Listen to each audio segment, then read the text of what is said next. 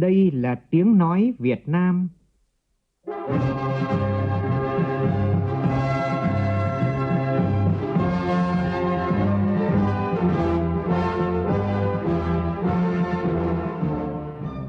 là tiếng nói Việt Nam, phát thanh từ Hà Nội, thủ đô nước Cộng hòa xã hội chủ nghĩa Việt Nam.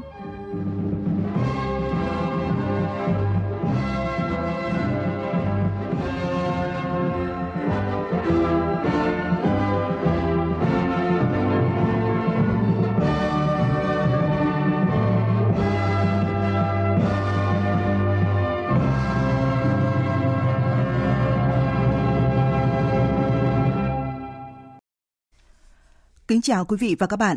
Mời quý vị và các bạn nghe chương trình Thời sự sáng của Đài Tiếng Nói Việt Nam. Hôm nay thứ ba ngày 17 tháng 5 năm 2022, tức là ngày 17 tháng 4 năm nhâm dần. Chương trình có những nội dung đáng chú ý sau.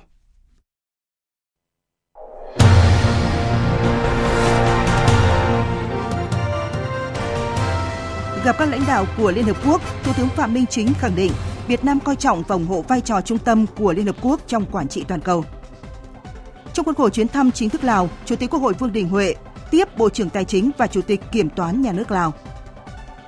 Ủy ban chứng khoán nhà nước yêu cầu thực hiện công bố thông tin giao dịch mua bán tự doanh với từng mã chứng khoán trước ngày 23 tháng 5 này. Bộ Tài chính sẽ thanh tra và đề xuất giải pháp ổn định thị trường chứng khoán. Trong phần tin thế giới, Bộ trưởng Lao động Pháp bà Elisabeth Borne chính thức trở thành Thủ tướng mới của nước Pháp. Quốc hội Thụy Điển bỏ phiếu thông qua việc gia nhập Tổ chức Hiệp ước Bắc Đại Tây Dương NATO, chấm dứt lịch sử 200 năm không tham gia các liên minh quân sự. Cuối chương trình có bình luận với nhan đề Đảng mạnh không chỉ vì đảng viên đông.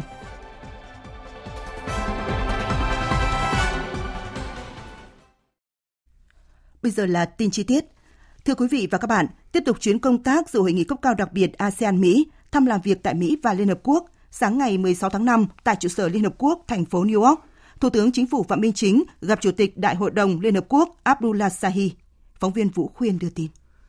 Tại cuộc gặp với Chủ tịch Đại hội đồng Liên Hợp Quốc Abdullah Sahi, Thủ tướng Phạm Minh Chính đánh giá cao các ưu tiên của Đại hội đồng Liên Hợp Quốc khóa 76 trong lĩnh vực phát triển bền vững phục hồi sau đại dịch, ứng phó với biến đổi khí hậu, cải cách Liên Hợp Quốc.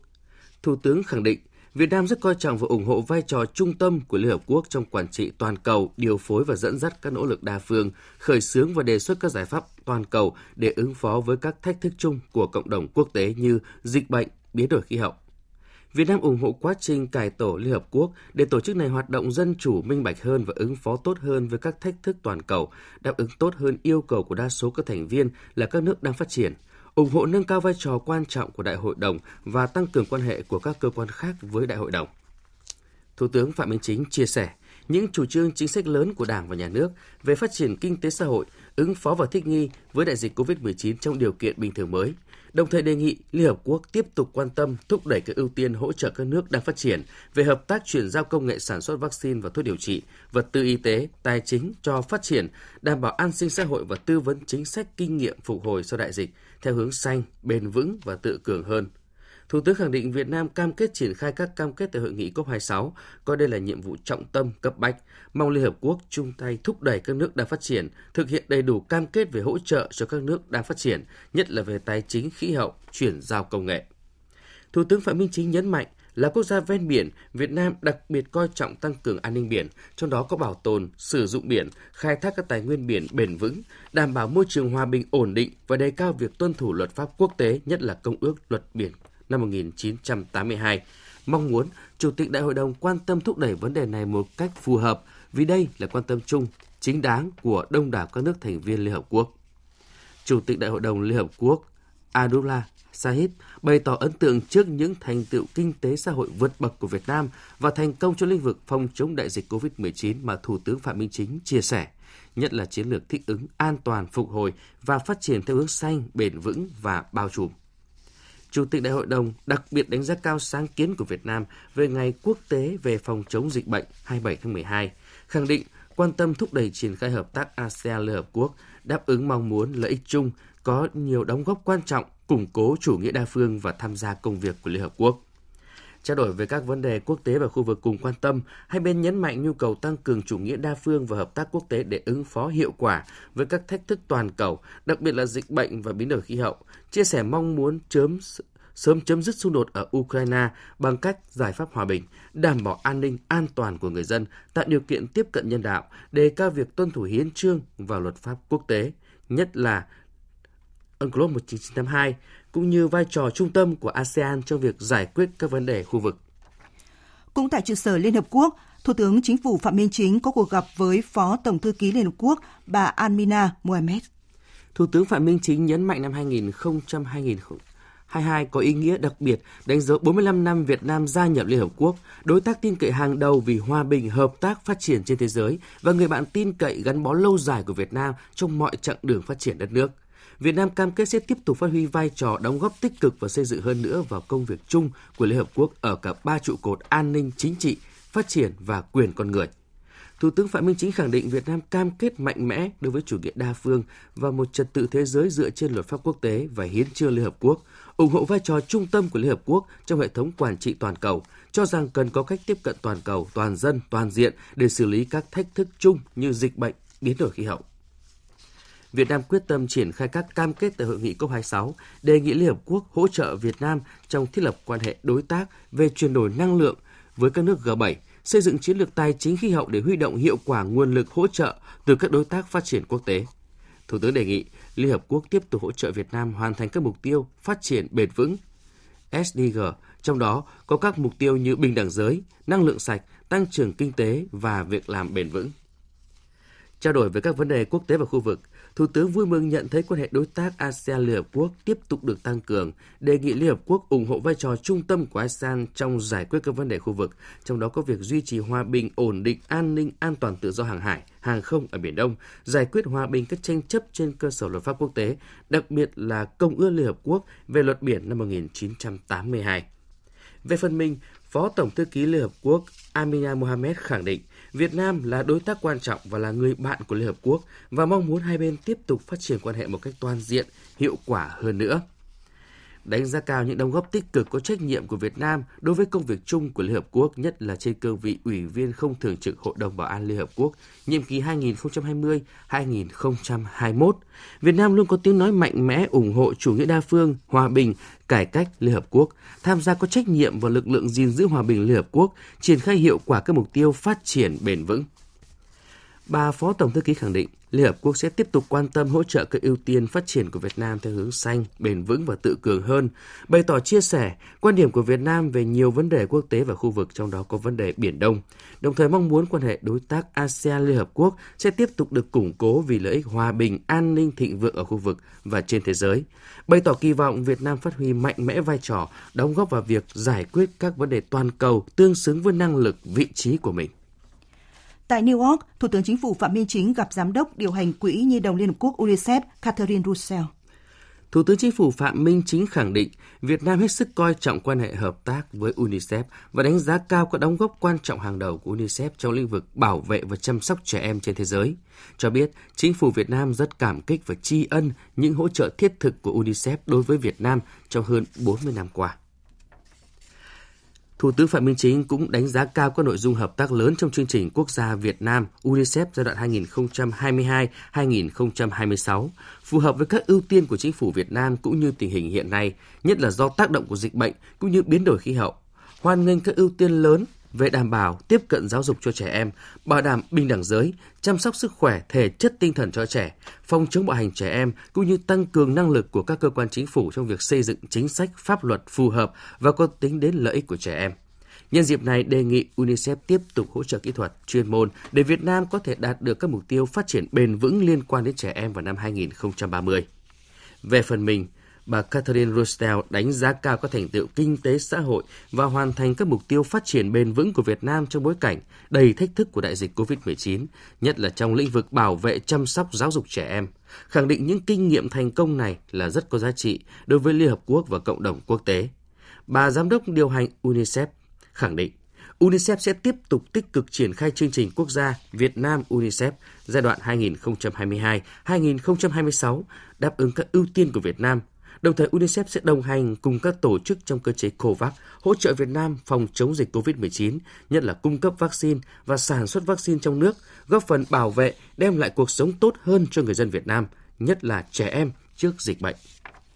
Sáng ngày 16 tháng 5, theo giờ địa phương, tiếp tục chương trình công tác tại Hoa Kỳ, Thủ tướng Chính phủ Phạm Minh Chính đã điện đàm với Phó Tổng Giám đốc Quỹ tiền tệ quốc tế IMF Antohete Mosiosi. Điện đàm với Phó Tổng Giám đốc Quỹ tiền tệ quốc tế IMF, Thủ tướng Phạm Minh Chính cảm ơn và đánh giá cao sự đồng hành hỗ trợ của IMF đối với quá trình phát triển kinh tế xã hội, đặc biệt là hỗ trợ xây dựng chính sách của Việt Nam.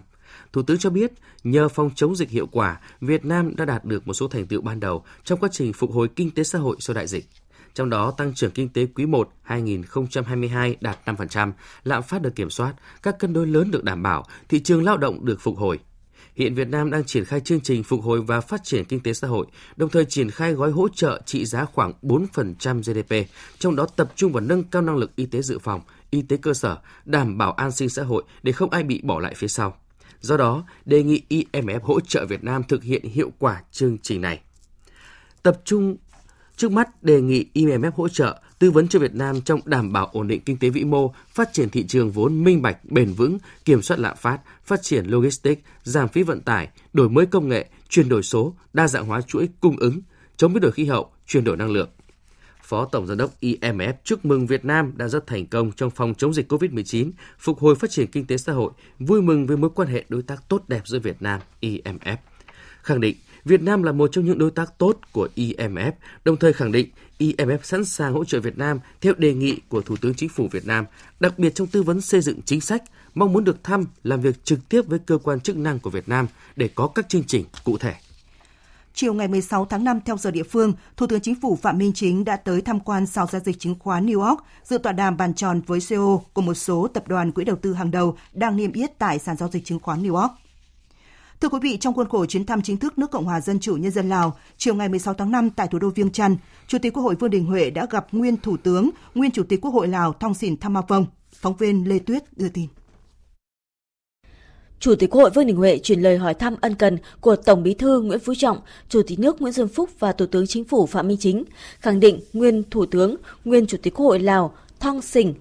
Vong là người bạn thân thiết lâu năm có nhiều đóng góp cho việc củng cố và phát triển mối quan hệ giữa hai quốc hội và hai nước. Chủ tịch Quốc hội mong muốn đồng chí sẽ tiếp tục đóng góp trí tuệ cho sự phát triển của đất nước cũng như thúc đẩy hơn nữa quan hệ hữu nghị vĩ đại, đoàn kết đặc biệt, hợp tác toàn diện Việt Nam Lào.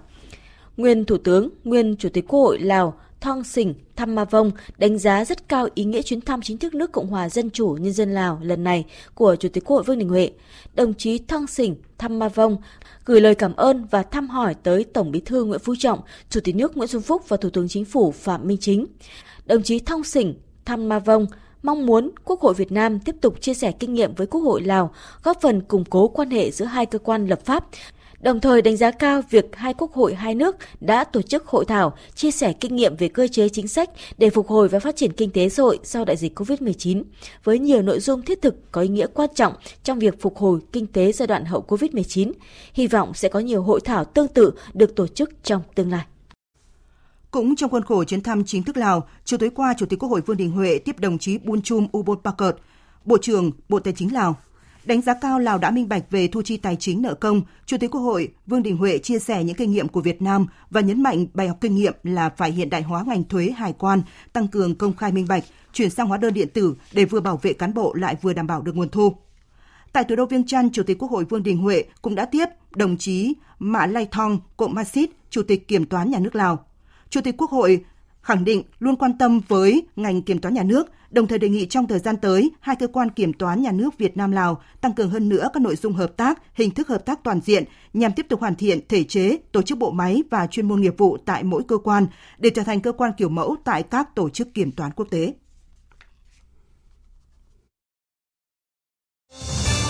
Thời sự VOV nhanh, tin cậy, hấp dẫn. Chương trình tiếp tục với những tin đáng chú ý khác. Trong bối cảnh thị trường chứng khoán Việt Nam giảm mạnh chỉ trong thời gian ngắn, Ủy ban chứng khoán đã có cuộc họp khẩn với các thành viên thị trường để đề xuất các giải pháp nhằm sớm ổn định lại thị trường chứng khoán. Theo đó, thì Ủy ban Chứng khoán Nhà nước yêu cầu các sở giao dịch chứng khoán công bố thông tin đối với giao dịch tự doanh của công ty chứng khoán và các thông tin liên quan đến công ty có ảnh hưởng đến biến động giá cổ phiếu đối với các mã trần và mã sàn năm phiên liên tiếp. Tin cụ thể cho biết. Ủy ban Chứng khoán Nhà nước đề nghị Sở Giao dịch Chứng khoán Việt Nam chỉ đạo Sở Giao dịch Chứng khoán Thành phố Hồ Chí Minh, Sở Giao dịch Chứng khoán Hà Nội thực hiện công bố thông tin cuối ngày giao dịch về tổng khối lượng và tổng giá trị giao dịch mua bán tự doanh đối với từng mã chứng khoán. Tổ chức niêm yết đăng ký giao dịch trong thời hạn 24 giờ kể từ khi giá cổ phiếu tăng trần hoặc giảm sàn từ 5 phiên liên tiếp trở lên phải báo cáo, công bố các thông tin liên quan đến công ty có ảnh hưởng đến biến động giá cổ phiếu, Sở Giao dịch Chứng khoán đồng thời công bố nội dung báo cáo giải trình của tổ chức niêm yết, tổ chức đăng ký giao dịch trên trang thông tin điện tử của Sở. Việc tổ chức triển khai các giải pháp này trước ngày 23 tháng 5. Bộ Tài chính chiều qua cũng cho biết là thời gian tới sẽ tiếp tục thực hiện thanh tra kiểm tra đối với các công ty đại chúng, tổ chức kinh doanh chứng khoán, công ty kiểm toán được chấp thuận trên cơ sở kế hoạch đã được điều chỉnh, xử lý nghiệp vi phạm trên cơ sở kết quả giám sát. Cùng với đó, từ nay đến hết năm 2022, Bộ Tài chính thực hiện và giả soát vướng mắc bất cập quy định pháp luật chứng khoán và các nghị định hướng dẫn luật chứng khoán 2019 nhằm ổn định lành mạnh hóa thị trường chứng khoán. Tỉnh Khánh Hòa vừa chính thức thông kỹ thuật hầm đường bộ dốc sạn nằm trên dự án cao tốc Nha Trang Cam Lâm, vượt kế hoạch hơn 3 tháng. Tin của phóng viên Thái Bình tại miền Trung. Dự án cao tốc thành phần Nha Trang Cam Lâm có tổng chiều dài gần 50 km, tổng mức đầu tư hơn 7.600 tỷ đồng, thuộc tuyến đường bộ cao tốc Bắc Nam phía đông. Trong đó, hầm đường bộ dốc sạn xuyên núi nằm ở địa phận thành phố Cam Ranh, tỉnh Khánh Hòa, có hai ống hầm, mỗi ống dài hơn 750 m, tổng chiều dài hai ống hầm hơn 1,5 km. Việc thông hầm này đánh dấu mục tiêu đảm bảo tiến độ vượt 3 tháng theo yêu cầu của chính phủ và Bộ Giao thông Vận tải. Ông Nguyễn Văn Huy, giám đốc công ty trách nhiệm hữu hạn đầu tư đường cao tốc Nha Trang Cam Lâm cho biết, Dự án cao tốc đang vượt tiến độ. À, hiện nay thì nhà đầu tư đang huy động 500 thiết bị tầm cỡ ngàn rưỡi người để thi công 3 ca liên tục. Đang phấn đấu là vượt tiến độ tháng năm 2023 cơ bản hoàn thành dự án. Bây giờ xin được chuyển sang phần tin thế giới. Bộ trưởng Lao động Pháp bà Elisabeth Bochner, 61 tuổi, chính thức được bổ nhiệm làm thủ tướng mới của nước Pháp, thay cho ông Jean Castex, Bà Bochner được kỳ vọng là sẽ thúc đẩy các ưu tiên nhiệm kỳ của Tổng thống Emmanuel Macron trong các vấn đề chống biến đổi khí hậu, chuyển đổi năng lượng và việc làm. Mạnh Hà, phóng viên cơ quan thường trú Đài Tiếng Nói Việt Nam tại Pháp đưa tin. Thủ tướng mới của Pháp, bà Elisabeth Borg sinh năm 1961 và là chính trị gia xuất thân từ Đảng Xã hội cánh tả trước khi gia nhập Đảng Phục hưng của Tổng thống Pháp Emmanuel Macron vào năm 2017. Việc bổ nhiệm bà Elisabeth Borg làm thủ tướng cho thấy quyết tâm thực hiện các cam kết về khí hậu trong chiến dịch tranh cử của Tổng thống Pháp Emmanuel Macron. Phát biểu trong lễ chuyển giao quyền lực tại văn phòng Thủ tướng, tân Thủ tướng Pháp bà Elisabeth Borg cũng khẳng định về một chính phủ hành động quyết liệt hơn trong vấn đề về môi trường. Tôi đặc biệt chăn trở trước các thách thức khí hậu và sinh thái. Chúng ta cần phải hành động nhanh hơn và mạnh hơn. Tôi tin tưởng chúng ta sẽ làm được bằng cách gắn kết hơn nữa các nguồn lực đang có của các địa phương bởi việc gần gũi với người dân Pháp luôn tìm ra những câu trả lời chính xác nhất. Thủ tướng Thụy Điển vừa tuyên bố nước này chính thức từ bỏ lịch sử trung lập và sẽ cùng Phần Lan xin gia nhập Tổ chức Hiệp ước Bắc Đại Tây Dương NATO. Tuyên bố này đánh dấu một bước ngoặt lịch sử với Thụy Điển, quốc gia Bắc Âu đã có hơn 200 năm không tham gia các liên minh quân sự. Quốc hội Thụy Điển hôm qua đã bỏ phiếu gia nhập NATO với đa số ủng hộ. Như vậy là bước nước láng giềng Phần Lan, Thụy Điển cũng chính thức nộp đơn xin gia nhập NATO. Động thái này dự báo là sẽ ảnh hưởng đến bản đồ địa chính trị của Bắc Âu. Ngay lập tức, nhiều nước châu Âu như là Pháp, Đan Mạch, Na Uy, Iceland ra tuyên bố cho biết là sẵn sàng sáp cánh bảo vệ Phần Lan và Thụy Điển nếu hai quốc gia này bị đe dọa hoặc là bị tấn công trong thời gian nộp đơn xin làm thành viên khối quân sự Hiệp ước Bắc Đại Tây Dương NATO. Trong diễn biến liên quan, Tổng thống Nga Vladimir Putin nhận định việc Phần Lan và Thụy Điển quyết định tham gia Tổ chức Hiệp ước Bắc Đại Tây Dương NATO không phải là mối đe dọa trực tiếp với Nga, song cảnh báo việc khối này mở rộng cơ sở hạ tầng quân sự trên lãnh thổ của hai nước trên thì sẽ buộc Moscow phải có phản ứng. Phát ngôn viên của Nhà Trắng cho biết khuôn khổ kinh tế Ấn Độ-Thái Bình Dương do Mỹ đề xuất sẽ giúp tăng cường hơn nữa quan hệ kinh tế của Mỹ và các nước trong khu vực. Trong đó thì Mỹ ưu tiên phát triển một nền kinh tế kỹ thuật hiện đại, bao gồm cả việc mở rộng cánh cửa cho các doanh nghiệp vừa và nhỏ, hơn nữa là sẽ thúc đẩy đầu tư vào nền kinh tế xanh và xây dựng nền kinh tế với thuế công bằng hơn, giúp bình đẳng sân chơi cho người lao động và doanh nghiệp tại các nước khu vực Ấn Độ Dương-Thái Bình Dương. Liên hoan phim Cannes chính thức diễn ra từ hôm nay đến hết ngày 28 tháng 5 này. Hai tấm poster quảng bá cho liên hoan vừa công bố tại thành phố nghỉ mát Cannes, phía nam nước Pháp, đang thu hút sự chú ý của đông đảo người dân và khách du lịch. Tôi thích nó rất nhiều vì nó thực sự phản chiếu can với hình ảnh mặt trời, bầu trời xanh, đại diện cho sự tự do là hy vọng trong thời điểm dịch bệnh COVID-19 hoành hành. Tôi thực sự thích tấm áp phích vì tôi nghĩ nó đề cập đến Jim Carrey và tôi thấy nó độc đáo hơn những tấm khác.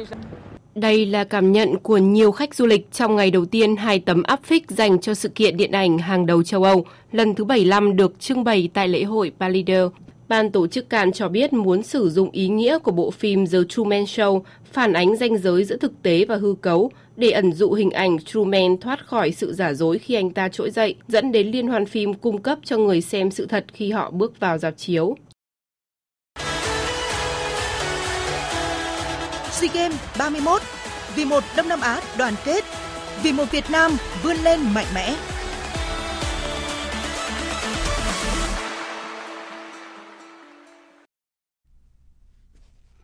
Thưa quý vị, trong ngày thi đấu chính thức thứ ba Hôm qua, tại SEA Games 31, đoàn thể thao Việt Nam tiếp tục tạo dấu ấn lớn trên bảng tổng sắp huy chương. Với 88 vàng, 54 bạc, 55 đồng, đoàn thể thao Việt Nam giữ vị trí thứ nhất. Vị trí thứ hai là Thái Lan với 36 vàng, 38 bạc và 53 đồng. Đáng chú ý trong ngày thi đấu hôm qua, Điền Kinh Việt Nam tiếp tục đóng góp 4 tấm huy chương vàng cho đoàn thể thao nước nhà. Như vậy, sau 3 ngày tranh tài, Điền Kinh Việt Nam đã giành tổng cộng 13 huy chương vàng, gần đạt chỉ tiêu là từ 15 đến 17 huy chương vàng ở SEA Games 31. Bất ngờ nhất trong ngày thi đấu 16 tháng 5 là trên đường chạy 100m rào nữ, gương mặt lạ lẫm Bùi Thị Nguyên 21 tuổi đã giành được huy chương vàng với thời gian 13 giây 51. Trước đó, giới chuyên môn kỳ vọng đàn chị Huỳnh Thị Mỹ Tiên mới là người giật vàng. Tuy nhiên, Mỹ Tiên chỉ đứng thứ 6 trên 6 vận động viên dự thi. Ở môn bóng đá nam tối qua trong trận đấu cuối cùng bảng B môn bóng đá nam SEA Games 31 trên sân vận động Thiên Trường Nam Định, U23 Thái Lan đã vượt qua U23 Lào với tỷ số 1-0 để giành vị trí nhất bảng và sẽ gặp U23 Indonesia ở bán kết. Malaysia nhì bảng B sẽ gặp đội tuyển Việt Nam nhất bảng A tại bán kết.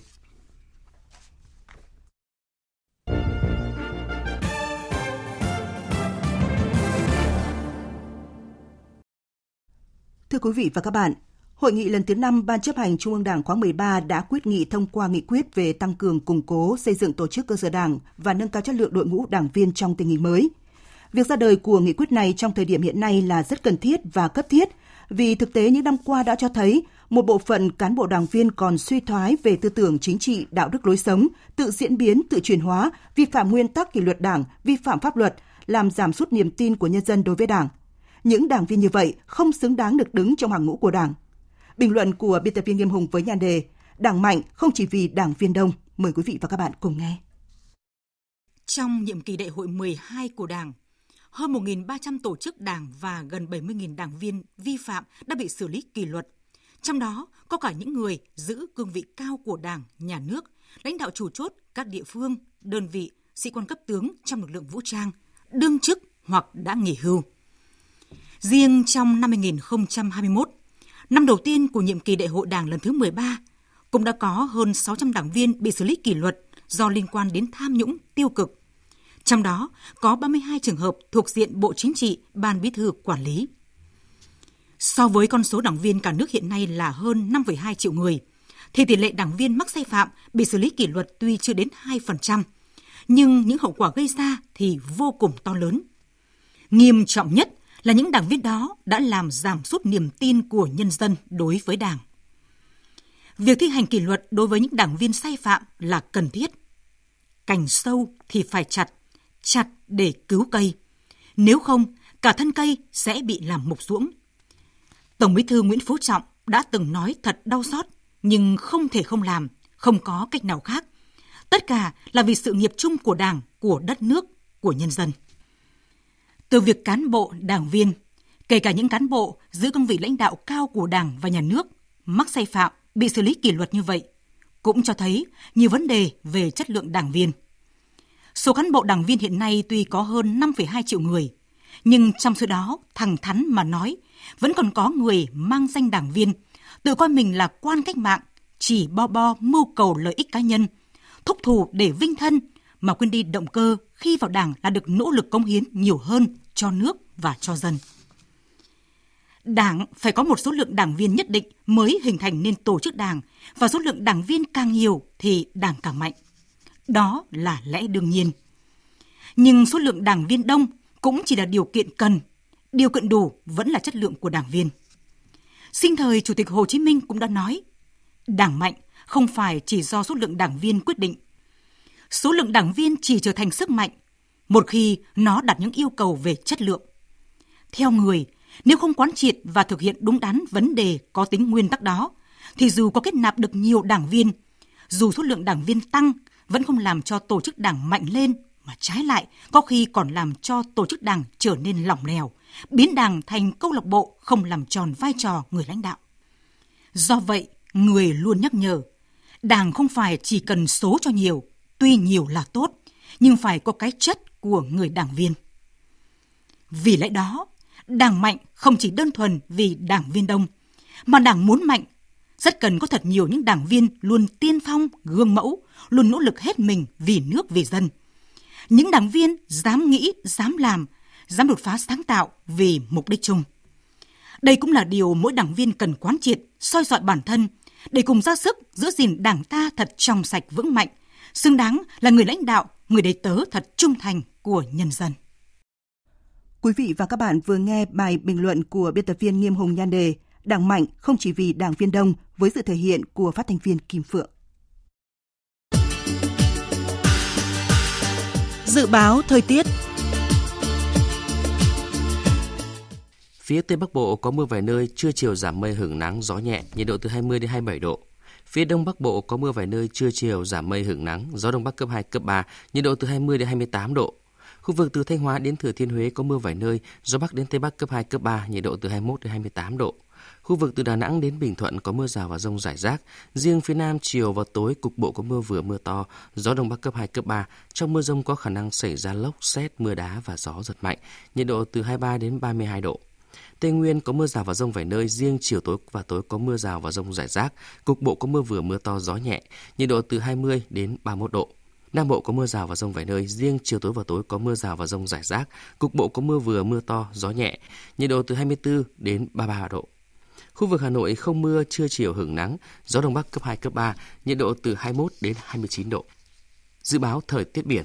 Bắc và Nam Vịnh Bắc Bộ có mưa vài nơi, gió đông bắc đến đông cấp 4. Vùng biển từ Quảng Trị đến Quảng Ngãi có mưa rào rải rác và có nơi có rông. Trong mưa rông có khả năng xảy ra lốc xoáy, gió đông bắc cấp 6 giật cấp 7. Từ đêm nay gió giảm dần biển động. Vùng biển từ Bình Định đến Ninh Thuận có mưa rào và rông rải rác, trong mưa rông có khả năng xảy ra lốc xoáy, gió đông bắc đến bắc cấp 4. Vùng biển từ Bình Thuận đến Cà Mau có mưa rào rải rác và có nơi có rông, trong mưa rông có khả năng xảy ra lốc xoáy, gió tây nam cấp 3 cấp 4. Vùng biển từ Cà Mau đến Kiên Giang có mưa rào và rông rải rác, trong mưa rông có khả năng xảy ra lốc xoáy, gió nhẹ.